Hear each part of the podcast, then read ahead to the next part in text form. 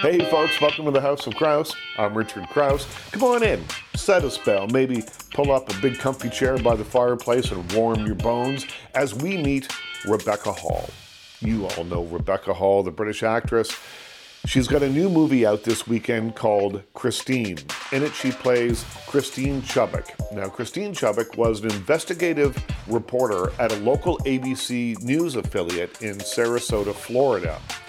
And her boss was pushing her towards doing more sensational stories, wilder stories.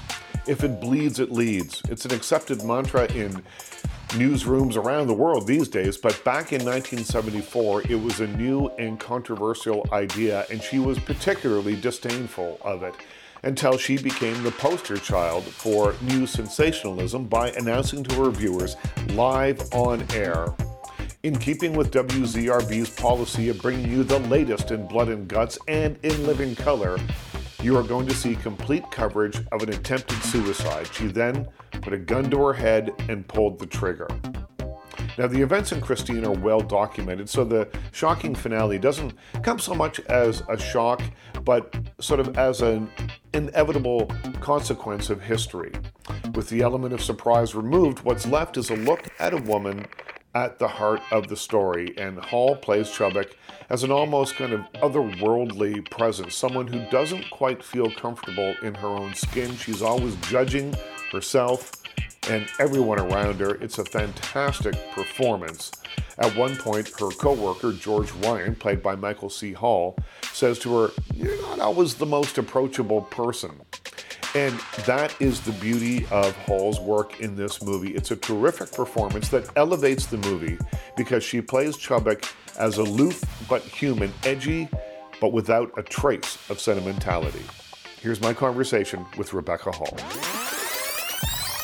Interesting performance. I don't think I've seen you give one like it before. No, I don't think I have given one like it before. Probably won't again. Really? and, and why do you say that? I, I just mean I think I think if you're um,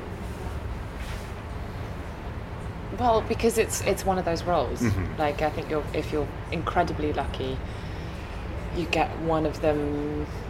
You get maybe three of them in a career. Right. Um, and that's only if you're incredibly successful and very very lucky, and often if you're a man. So I, you know, odds odds are. Odds are that it won't. slim. Well, after people see this, I think that may go out the window. I hope so. Because I hope so. what I thought was really interesting about her, and we'll talk about the true life stuff and Yeah, yeah, all yeah. that in, in a minute. What I thought was really interesting, though, is that at one point someone says you're unapproachable. Uh-huh. I think is the line. You're, you're hard to get to know. You're Mm-hmm. unapproachable. So it's interesting to have someone at the very core of a movie, at the center of a movie, who's kind of a cipher. You can't really get to know them, and to keep that performance interesting all the way along is the trick, I suppose. And how do you calibrate that? How do you make that happen? Is it on the page or is it up here? A lot of it's on the page. A lot of it's uh, a lot of it's sort of finding a way to access this idea of um, what people perform versus what they're feeling. I mean, I think that's the sort of the crux of it, and it was always for me the crux of her. I, part of the, the, one of the things that I really loved about the script was it doesn't it doesn't try to give tidy, mawkish explanations or, hmm. or, or go out of its way to justify or explain or make you feel sorry for her in a kind of obvious way. Because I think it, but I think it, what ends up happening is it's a very compassionate film because it presents her in the way that a society at the time would have seen her. They mm-hmm. wouldn't have known what was going on with her. Right. She would have been a cipher. And yet, like the community in the film, I hope the audience still love her. So it was finding a way to it was a finding a way to sort of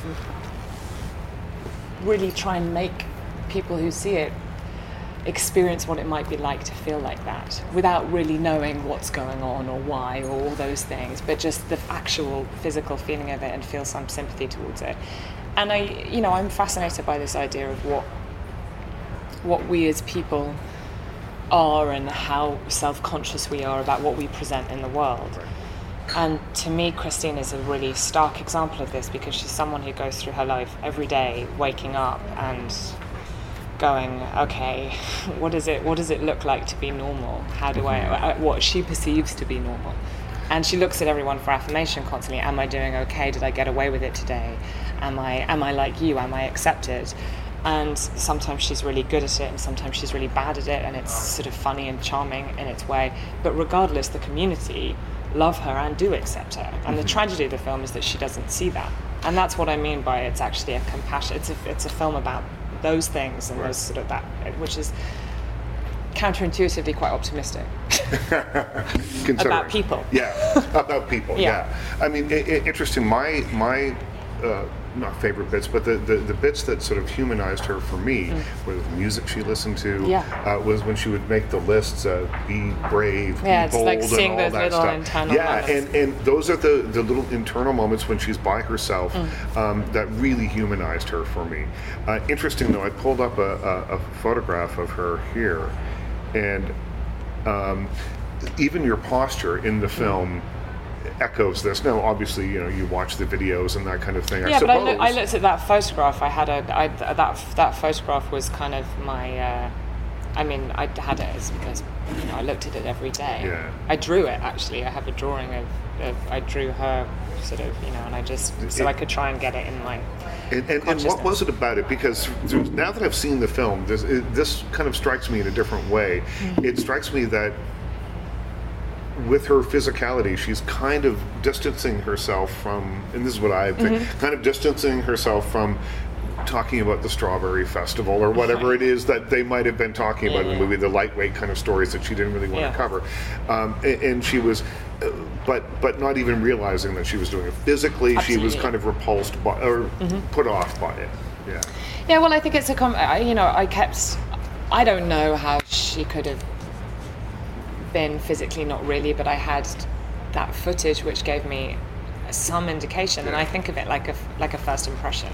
You know, when you when you meet someone, you have a sort of gut instinct about them, and often that's quite correct. Mm-hmm. But we move away from that because we get to know someone better. I didn't get the opportunity to, so I had that first impression was my sort of key building block, and it- was a sort of matter of trusting my gut and the assumptions that I made intuitively about her. And I suppose one of the big ones was she looks so profoundly uncomfortable in her own skin.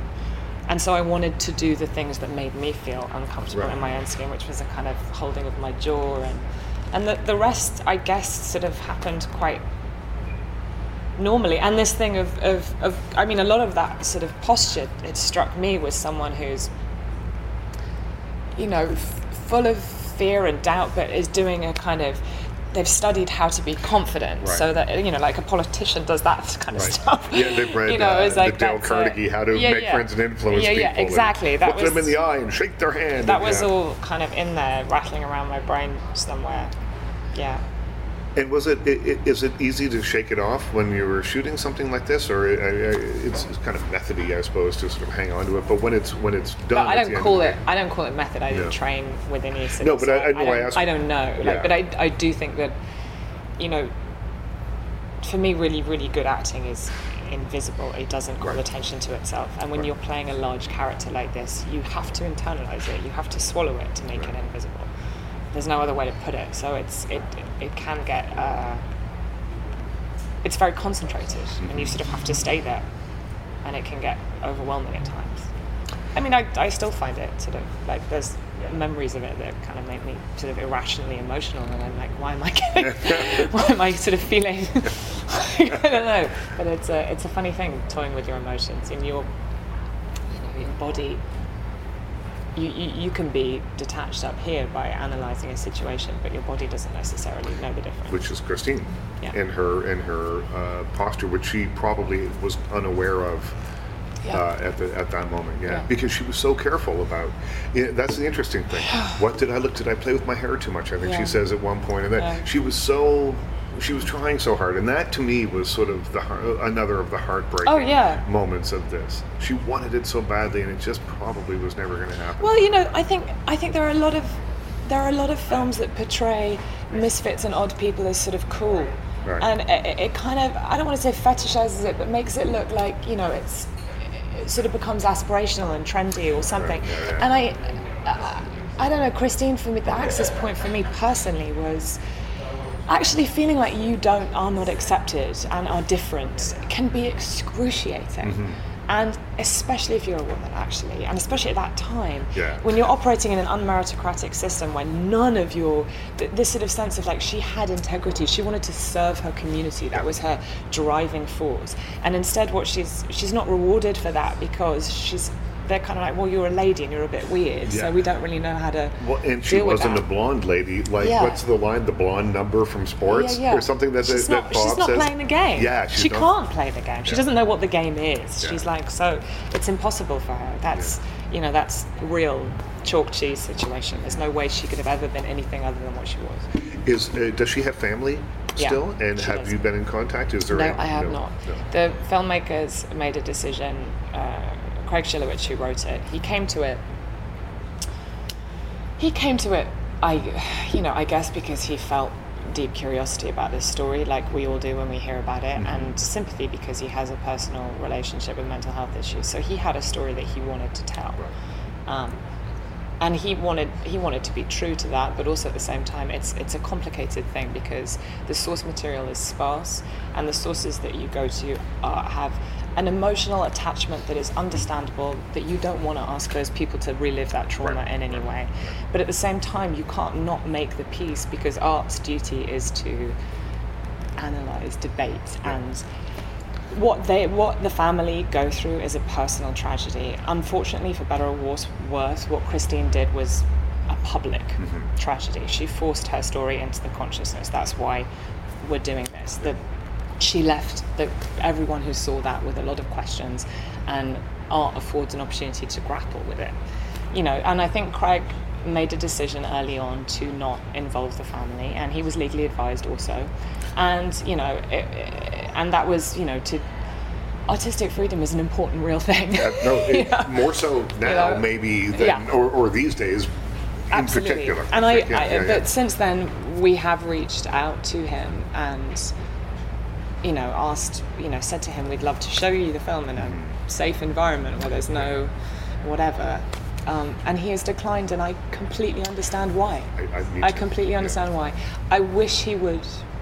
I mean, I, the part of me would wish, wishes that he would see it because because I really think it's a film about sensationalism. It's not sensationalistic. well, see, And it's emotional and it's sympathetic, and there isn't anyone involved in the making of this film that didn't, on a very deep level, fall in love with the idea of Christine and what we created of her.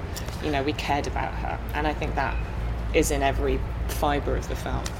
Interesting because uh, the issues that she's dealing with, with uh, um, issues of being a woman in a workplace like that, issues with if it bleeds, it leads, are still Still, absolutely, still like unchanged, completely like unchanged. unchanged, I think. And the film takes place in 1974. Yeah. Uh, so it's 40, you know, 42 years, and that is No, and, and, and there's also there's a, there's an interesting context I think for it. I mean, as as much as Christine was going through a sort of breakdown of sorts, the arguably America was in a sort of breakdown moment, Yeah. socially, politically, everything. And we've got Watergate, we've got the golden age of journalism. We've also got mm. this shift towards Vietnam if it leads, it leads happening, yeah, Vietnam. yeah. There's so much, and it's not.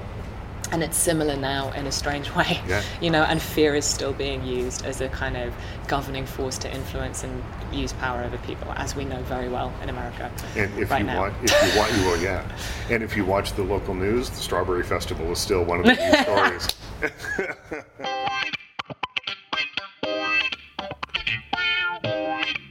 That's my conversation with Rebecca Hall. The movie is called Christine. It will be playing somewhere near you sometime in the very near future. Uh, it's a really interesting movie that is really elevated by Rebecca Hall's work here. She takes a character who is stymied in life by illness and depression.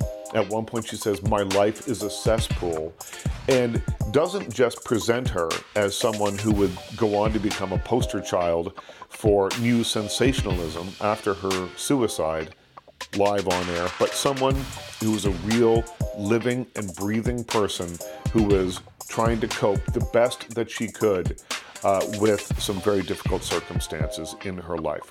A terrific movie. Go see Christine. But right now, you got to get out of here. The House of Crouse is closed for another week. Be sure to come back and see us next week. You never know who's going to stop by for a visit. So please, we put a new show up every Monday. Come back then. But for right now, don't let the door hit you on the way out.